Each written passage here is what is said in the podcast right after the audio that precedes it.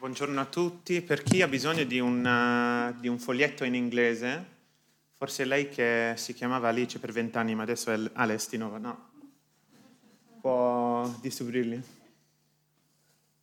Um, I don't know why I say that in Italian. If someone wants an English handout, um, put your hand up and Alice will give you one. Non so perché lo diciamo in italiano, boh. Um,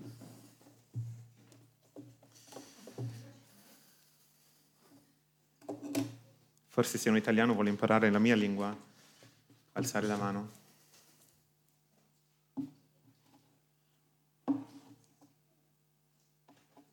Per favore, teniamo aperti le nostre Bibbie, o almeno quelle della Chiesa.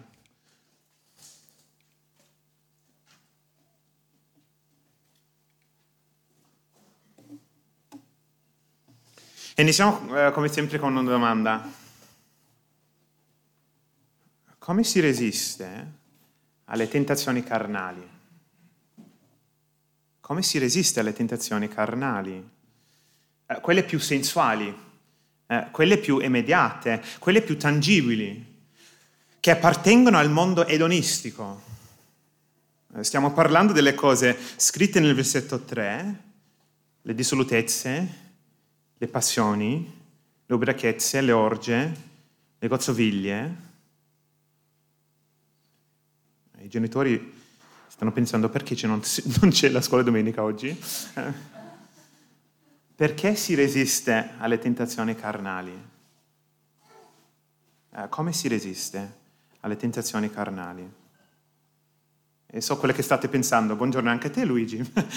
eh, che domanda per le 11 di domenica mattina, ma la domanda, la domanda rimane, è il tema del brano che abbiamo appena letto, ed era molto pertinente per i destinatari di questa lettera. Come si resiste alla tentazione carnale, soprattutto in una società che non solo permette all'individuo di fare quello che gli pare, ma anzi lo incoraggia. In una società in cui l'unica cosa illecita è di astenersi dal fare quello che desideri fare. Come si resiste alle tentazioni carnali, carnali in una società che ti mette sotto la pressione di farle? Cioè, come si resiste alle tentazioni carnali nell'Italia del XXI secolo? Eh, scusatemi, intendo nell'impero romano del primo secolo. Come abbiamo già visto nella lettera, Pietro sta scrivendo alla Chiesa in Turchia, che stanno soffrendo per la loro fede in Cristo. La persecuzione non sembra essere eh, sponsorizzata dall'impero, eh, non vengono ancora picchiati, eh, non è una persecuzione fisica, nessuno viene ucciso. L'ostilità riguarda più l'idea di parlare male dei cristiani, di escluderli, di definirli malfattori, soprattutto per la loro etica sessuale. Eh, ne abbiamo appena letto nel versetto 4. Per questo trovano strano che voi non corriate con loro agli stessi eccessi di, di dissolutezza e parlano male di voi. Stanno soffrendo per quanto sono diversi dagli altri.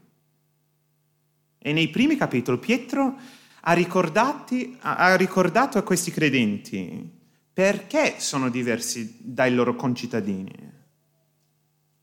Perché sono pellegrini qui nel mondo. Al capitolo 1, al versetto 1, Pietro dice agli eletti che vivono come forestieri. Al capitolo 2, al versetto 11, dice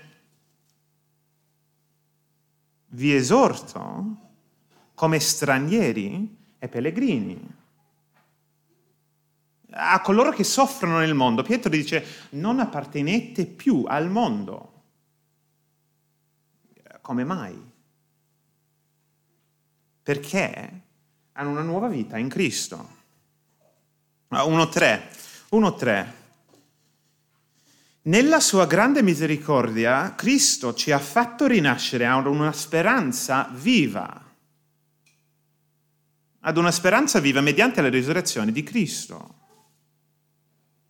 E in questa nuova vita hanno un nuovo futuro, sicuro ed eterno, hanno una nuova famiglia in cui Dio è il loro padre e gli altri credenti sono loro fratelli, loro sorelle e fanno parte del vero popolo di Dio.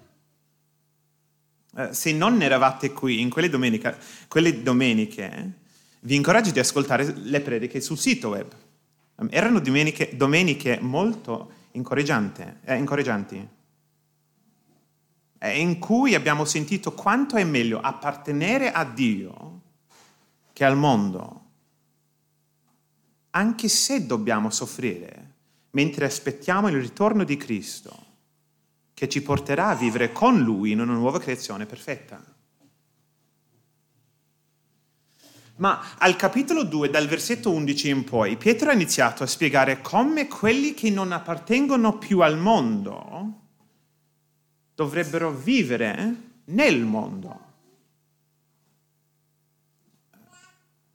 Parla di come quelli che seguono Gesù devono interagire con quelli intorno a loro che sono ostili al messaggio del Vangelo. Il riassunto del suo discorso è lì, all'inizio di questa seconda parte della lettera, al capitolo 2, al versetto 12. Avendo una buona condotta fra i pagani, affinché laddove sparlano di voi, chiamandovi malfattori, osservino le vostre opere buone e diano gloria a Dio nel giorno in cui li visiterà. Dobbiamo rispondere con il bene a quelli che ci trattano male, sperando che anche loro siano salvati. Siano salvati. Ma se pensiamo per un momento a noi stessi e a come siamo tentati di rispondere al mondo che è ostile, non è solo che siamo tentati di rispondere all'ostilità con aggressione, anzi ci sono tanti altri momenti, forse più momenti, in cui ci sentiamo stanchi. Stanchi di sentirci sempre diversi dagli altri? Momenti in cui l'unica cosa che vogliamo fare è uniformarci agli altri. Soprattutto quando la pressione viene non solo da fuori, ma anche da dentro, dai propri desideri. Come si resiste alle tentazioni carnali? E la risposta di Pietro è compratevi un calendario. Compratevi un calendario. O, almeno capite il tempo in cui vivete. Ancora non ha molto senso, ma capite il tempo in cui vivete. Avete notato in capitolo 4 um, quanto è importante l'idea del tempo nel brano. Il versetto 2 parla di conse- consacrare il tempo che riresta. Il versetto 3 del tempo trascorso. Il versetto 7 inizia, la fine di tutte le cose è vicina. Dobbiamo capire il tempo, la stagione, la fase di vita in cui viviamo. Ed il primo punto è, il tempo per vivere come il mondo è già passato. Vivete per Dio. Il tempo per vivere come il mondo è già passato, vivete per Dio. Che non c'è sul schermo. Perfetto. È quello che volevo fare. ah. Ah, qui Pietro sta parlando di um, quello che è successo nella vita di ogni credente, dal momento in cui Cristo ha condiviso la sua vita eterna con noi. Leggiamo dal versetto 1 del brano insieme. Poiché dunque Cristo ha sofferto nella carne, anche voi armatevi dello stesso pensiero, che cioè colui che ha sofferto nella carne rinuncia al peccato. come abbiamo già visto, la lettera inizia da capitolo 1 con questa idea di una nuova vita spirituale che ogni credente ha mediante la risurrezione di Cristo. Cristo risorto condivide la sua vita eterna con chiunque crede in Lui. Adesso è solo una vita spirituale che abbiamo mediante lo Spirito Santo, mandato ad ogni discepolo suo. E nel futuro sarà una vita anche fisica. Quando tornerà, Gesù tornerà per darci i corpi perfetti come il suo corpo risorto. Questa nuova vita ci ha dato una nuova identità, nuova famiglia, nuovo futuro, come ne abbiamo già parlato ma significa anche morire alla vecchia vita. Non è che c'è adesso un appartenere sia a Dio che al mondo. No, chi condivide la nuova vita eterna di Cristo è spiritualmente morto alla vecchia vita vissuta per se stesso e non per Dio. Abbiamo già sentito chiaramente di questo morire alla vecchia vita per vivere la nuova vita in Cristo. Per esempio, al capitolo 1, al versetto 18, Pietro dice,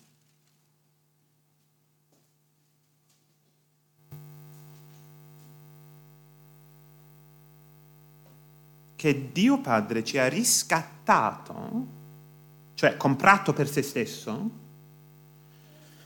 dal nostro vano modo di vivere, tramandatoci dai nostri padri o antinati, con il prezioso sangue di Cristo. Alla croce Cristo ci ha comprato. Avevamo un padrone, adesso ne abbiamo un altro. Uh, se Elisa uh, compra un peluche da me per Martin, non appartiene più a me, ma a lui. Io l'ho perso, lui l'ha ottenuto. È morto a me. Vive la nuova vita con lui. Abbiamo sentito anche la settimana scorsa che questo morire alla carne, cioè alla vita vissuta per noi stessi, questo morire alla carne e vivere una nuova vita formata, definita dallo Spirito Santo, è quello che è successo a Cristo per primo. Eh, nel capitolo 3, eh, il versetto 18, come avete letto la settimana scorsa, dice che Cristo fu messo a morte quanto alla carne, ma reso vivente quanto allo Spirito. E siccome Gesù ha condiviso tutto con noi, anche noi l'abbiamo seguito nel morire alla carne e nel vivere per lo Spirito. Quindi qui al capitolo 4, al versetto 1, Pietro dice, poiché dunque Cristo ha sofferto nella carne, cioè è stato ucciso alla croce, anche voi armatevi dello stesso pensiero, cioè consideratevi anche voi morti alla carne, alla vita vissuta per voi stessi. il versetto continua, colui che ha sofferto nella carne rinuncia al peccato. Negli ultimi capitoli Pietro ha spiegato che chi appartiene a Cristo deve soffrire come Lui, per la propria fede in Lui diciamo che soffrire per Cristo è il segno, in prima Pietro, della nuova vita. Quindi chi soffre per Cristo ha questa nuova vita e quindi non può vivere più per la carne, perché è già morto alla vecchia vita. Siamo morti alla vita vissuta per noi stessi, vissuta per i nostri desideri carnali, vissuta per il peccato come dice il versetto 2, chi crede in Gesù eh, consacra il tempo che gli resta da vivere nella carne non più alle passioni degli uomini, ma alla volontà di Dio. Pietro sta dicendo il tempo per vivere come il mondo è già passato, vivete per Dio. Quindi cristiano, cristiano, capisci di non appartenere più al mondo? Capisci che questo significa non vivere più per il peccato? Eh, non sta dicendo qui Pietro, decidete da oggi in poi di smettere di vivere per voi stessi, per le vostre passioni. No, invece sta dicendo una cosa molto più profonda. Sta parlando della nostra identità, chi siamo.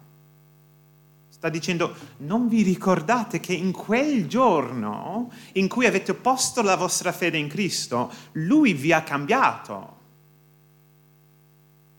vi ha fatto rinascere siete già morti alla vecchia vita. Quel tempo è passato. Dovrebbe essere quasi impossibile continuare a vivere per il peccato. Forse non sappiamo esattamente quando abbiamo accettato, accettato la salvezza che Cristo ci offre. Non penso che cambi nulla. Il punto rimane, cioè quel tempo è passato. cristiani capiamo di essere già morti al peccato? Perché continuiamo a tornare indietro al vecchio padrone? Quanto facilmente dimentichiamo chi siamo adesso in Cristo. Ma il tempo per vivere come il mondo è già passato. Eh, quelli di noi eh, qui oggi che ancora non credono in Dio, avete notato eh, che noi credenti sembriamo un po' schizofrenici? Eh, nel descriverci così, non voglio offendere nessuno, eh, o parlare di una sofferenza grave come se fosse una cosa leggera, ehm, ma uso il termine perché spesso viviamo come se fossimo due persone in un corpo Avete notato che i vostri amici credenti non fanno quello che vogliono fare, non fanno quello che vogliono fare perché non lo vogliono fare. Eh? Non faccio quello che voglio fare perché non lo voglio fare. Cosa? Vuoi farlo o non vuoi farlo? Ma qua vediamo perché c'è questo conflitto interno. C'è una lotta fra i desideri carnali e la nuova vita spirituale. Ma Pietro sta dicendo il tempo per vivere come il mondo è già passato. Vivete per Dio.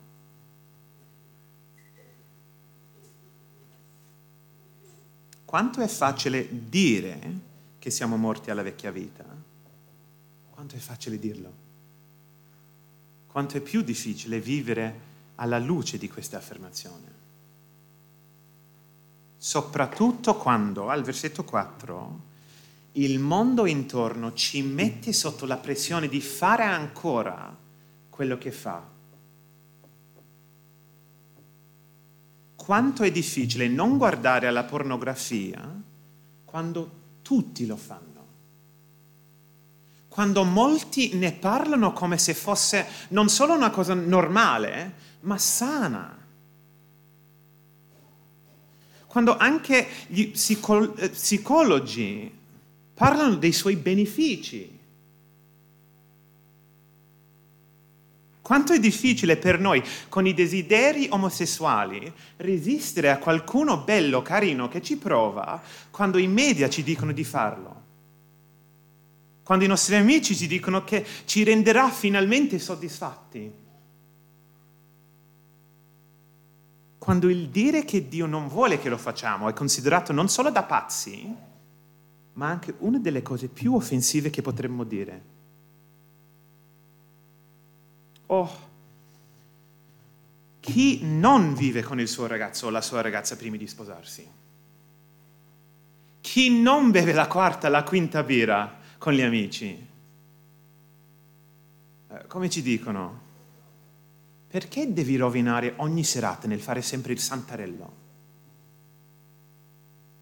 Non pensi che Dio vorrebbe che tu fossi contento? Dai, vieni a letto.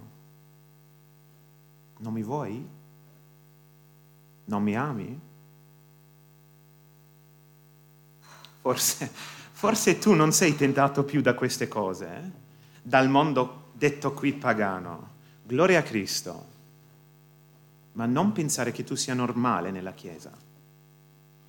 Pietro deve parlare di queste cose eh? Perché sa quanto è difficile per la Chiesa non uniformarsi alla società intorno a noi e sapendo quello di cui abbiamo bisogno, Pietro ci dà due motivazioni stupende e forti per aiutarci a resistere. Guardate al, alla prima, nel versetto 3. L'avreste mai scritto così? L'avreste mai scritto così, il versetto 3? Basta infatti il tempo trascorso a soddisfare la volontà dei pagani non è che non avete avuto l'opportunità di godere delle delizie del mondo. Sta scrivendo in una chiesa fatta di quelli che sono diventati credenti da adulti. E gli dice, bastano tutti gli anni precedenti in cui avete vissuto secondo le vostre passioni. Non vi sono bastati i dieci anni vissuti per il fine settimana? Per ubriacarsi sabato dopo sabato? per parlare fra di voi di tutte le cose che volevate fare con le ragazze, per vivere solo per oggi, frenegandovene delle conseguenze. Ed è vero, è vero. Noi che ci siamo convertiti da adulti, perché continuiamo a sognare della vita che avevamo, in cui vivevamo per noi stessi? Non ci ricordiamo di tutti quei anni già passati sprecati nel vivere per noi stessi? Non so se siete come me, ho pensato quanto facilmente siamo ingannati da questa idea che grazie a Cristo ci siamo persi l'occasione di ottenere quello che ci avrebbe soddisfatto. Magari in realtà abbiamo non solo gustato, ma abbiamo divorato quello che ci offre quella vita. E tutti questi anni passati a vivere per noi stessi, cosa ci hanno dato alla fine? O forse siamo cresciuti in una famiglia cristiana e quindi vogliamo rispondere a Dio, non è vero che mi hai dato anni per vivere per me stesso. Forse. Ma la maggior parte dei miei amici che sono nati in famiglie cristiane hanno passato un bel po' di tempo lottando contro Gesù nel voler vivere per loro stessi prima di accettare la sua signoria.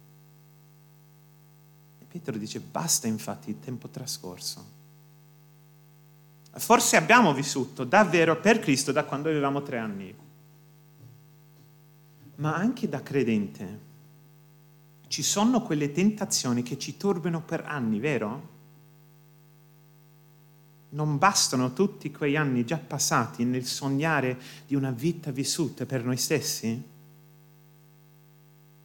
Lascia stare quella vita che ti ha già tolto così tanto tempo. Lasciala stare. Il tempo per vivere come il mondo è già passato. Vivete per Dio. Quanto è vero quello che dice questo brano? Quanto ho bisogno di leggerlo ogni mattina. Ma Pietro non ha ancora finito. Guardate ai versetti 4 e 5. Per questo trovano strano che voi non corriate con loro agli stessi eccessi di dissolutezza e parlano male di voi.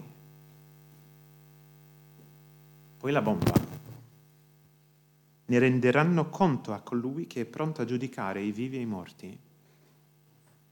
Ne renderanno conto.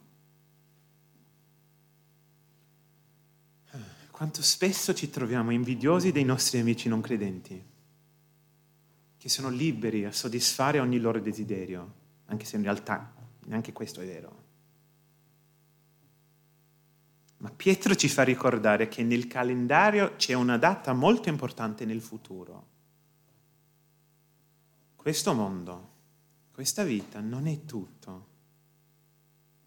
Dopo la morte ci sarà un giorno in cui tutti coloro che sono lontani da Cristo saranno giudicati. Adesso parlano male di voi per il, fatte, il fatto che non fate le cose che fanno loro. Nel futuro renderanno conto di tutte queste cose che fanno. Di fronte al trono celeste Adesso è facile pensare se solo io potessi essere come loro di nuovo. In quel giorno nessuno vorrà essere come loro.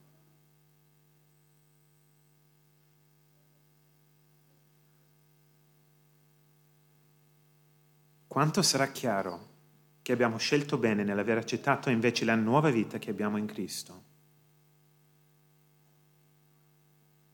Il tempo per vivere come il mondo è già passato. Vivete per Dio. E se sei qui oggi e non credi in Gesù, non vogliamo per un secondo che tu debba soffrire questo futuro. Ehm, Pietro non lo dice per farci ridere l'idea del giudizio finale. No, lo fa per darci i brividi, per aiutarci a riflettere bene perché non scegli di accettare la salvezza dal giudizio che Cristo ci offre? Almeno perché non chiedere a un cristiano qui di leggere un Vangelo con te, in modo che tu possa capire meglio perché vale la pena seguire Gesù invece del mondo.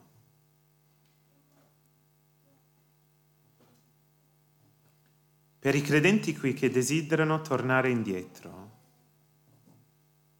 e chi non sogna di farlo ogni tanto? Quelli volendo vivere di nuovo per il mondo.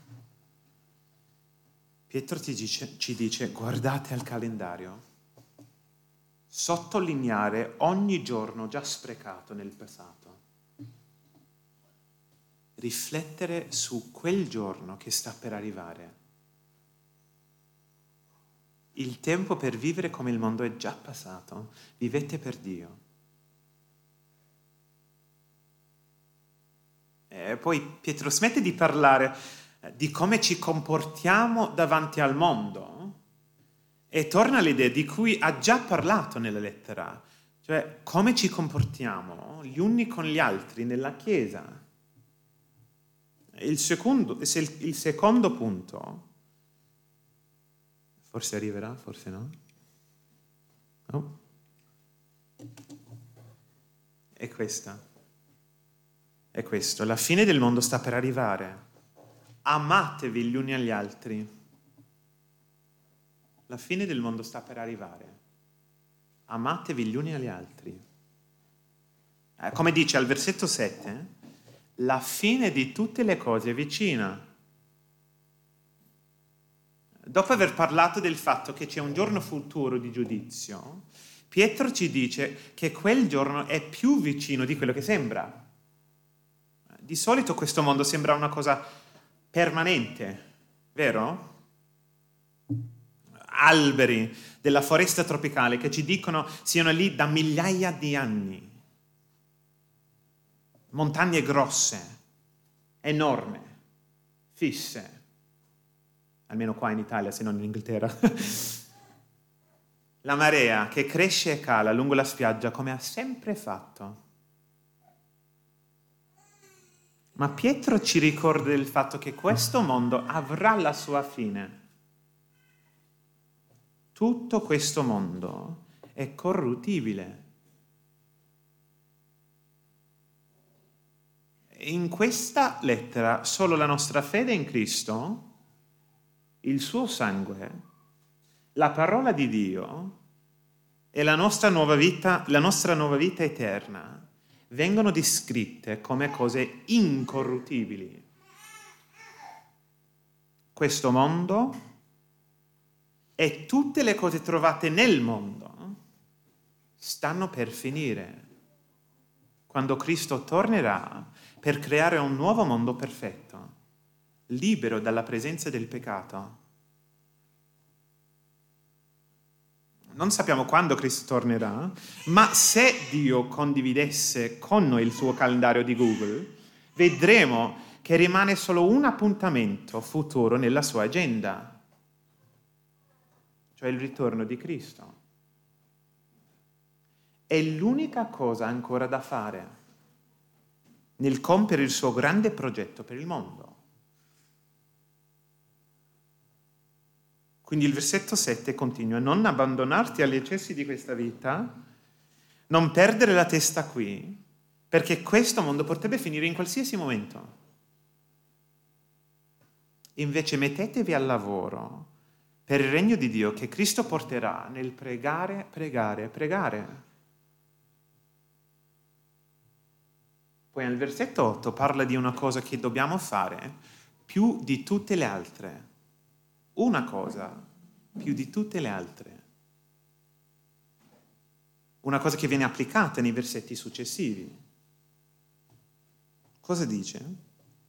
Soprattutto abbiate amore intenso gli uni per gli altri e citando il libro di Proverbi dice, perché l'amore copre una grande quantità di peccati.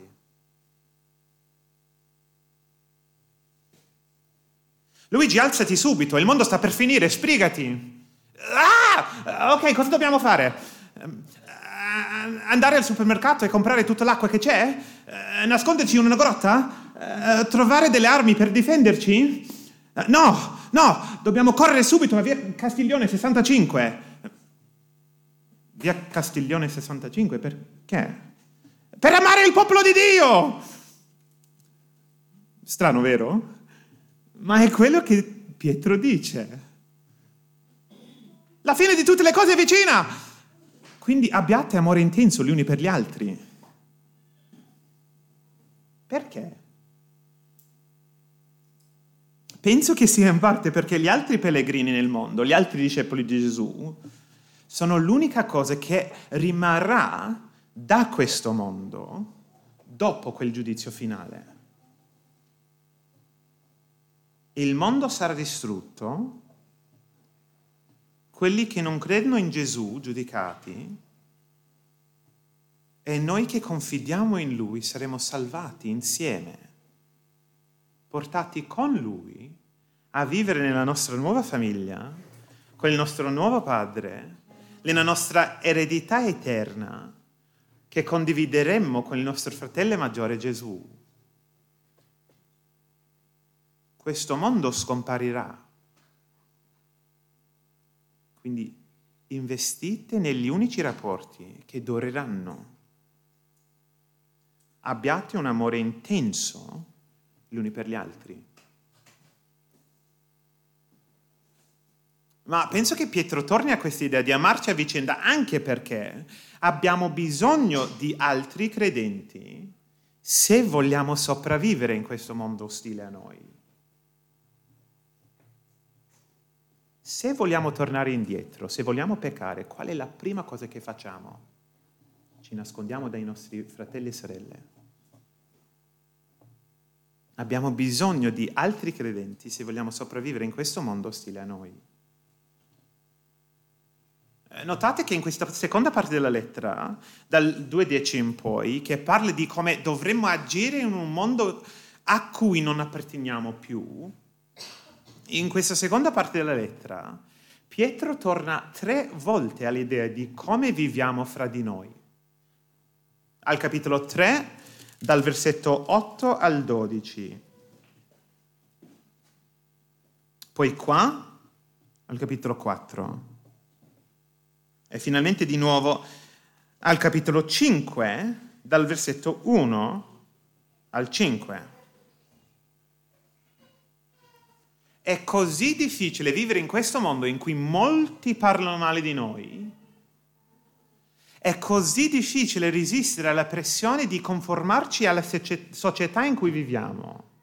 È così difficile continuare a dire no alle passioni carnali che abbiamo bisogno gli uni degli altri.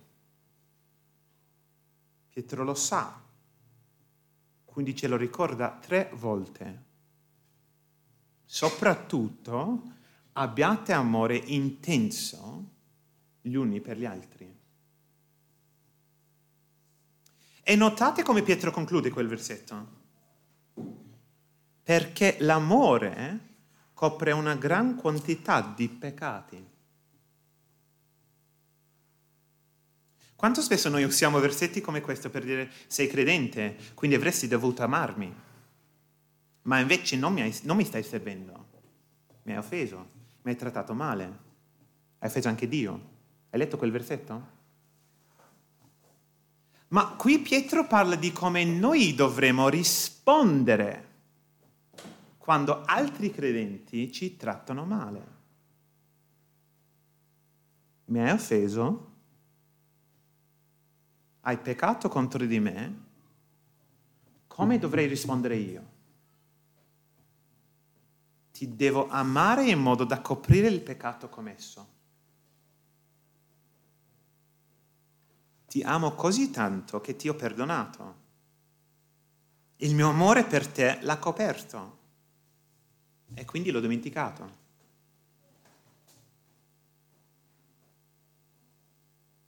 Come rispondiamo noi al fratello o alla sorella che ci offende? Teniamo nota di come ci, trattato, ci ha trattato male? O la amiamo, la amiamo ancora più intensamente? so che è molto difficile vivere così. Eh, ci sono momenti in cui sembra impossibile vivere così, ma è per questo che Pietro deve dircelo. Soprattutto abbiate l'amore intenso gli uni per gli altri. Perché? Perché peccate spesso e l'amore copre una gran quantità di peccati. Non capiamo che fra poco le uniche cose che rimarranno saranno gli altri credenti? Non capiamo quanto abbiamo bisogno gli uni degli altri per non tornare indietro.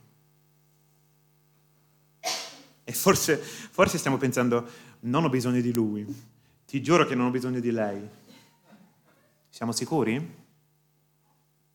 E lui, lei, ha bisogno di noi? Preparando questo messaggio era impossibile per me non pensare ai momenti precisi in cui ha ricevuto questo tipo di amore. È una cosa bella ricevere il perdono e l'amore di un fratello. Eh, per esempio, c'è una coppia della Chiesa che ha offerto almeno tre volte, almeno tre volte, nel non chiamare né lui né lei per tanto tempo, anche nei momenti più importanti della loro vita anzi scrivendolo ho pensato, immagino che ci siano anche molti altri che ho offeso così, um, ma questa coppia almeno ogni volta mi ha perdonato, perché l'amore copre una grande quantità di peccati. E quanto sono grato per questo tipo di amore, che ci aiuta, che mi aiuta a continuare a vivere per il ritorno di Cristo in un mondo ostile. E poi ho pensato anche al nostro pastore Giampaolo e di come forse siamo più lenti ad amare anche lui così intensamente. Forse perché aspettiamo che lui dovrebbe vivere per noi più che viceversa. Forse teniamo nota dei momenti in cui lui ci offende, delle sue debolezze, più di quelle di tutti gli altri. Ma cosa facciamo? Cosa facciamo nei momenti in cui o lui o qualsiasi altro fratello non ci tratta come avremmo voluto essere trattati? Ci ricordiamo che siamo troppo deboli per resistere alle tentazioni carnali da soli. Abbiamo bisogno gli uni degli altri. Quindi Pietro ci dice, soprattutto abbiate amore intenso gli uni per gli altri, perché l'amore copre una gran quantità di peccati.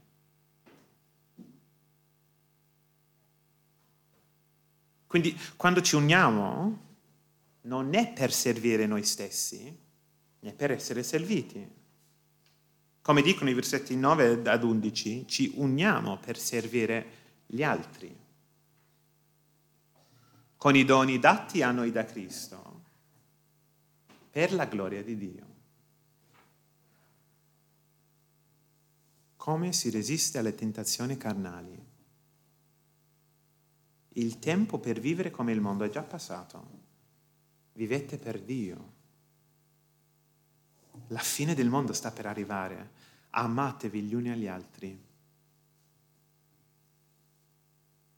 Perché non prendiamo qualche minuto per riflettere su quello che abbiamo letto, sentito, prima di pregare insieme?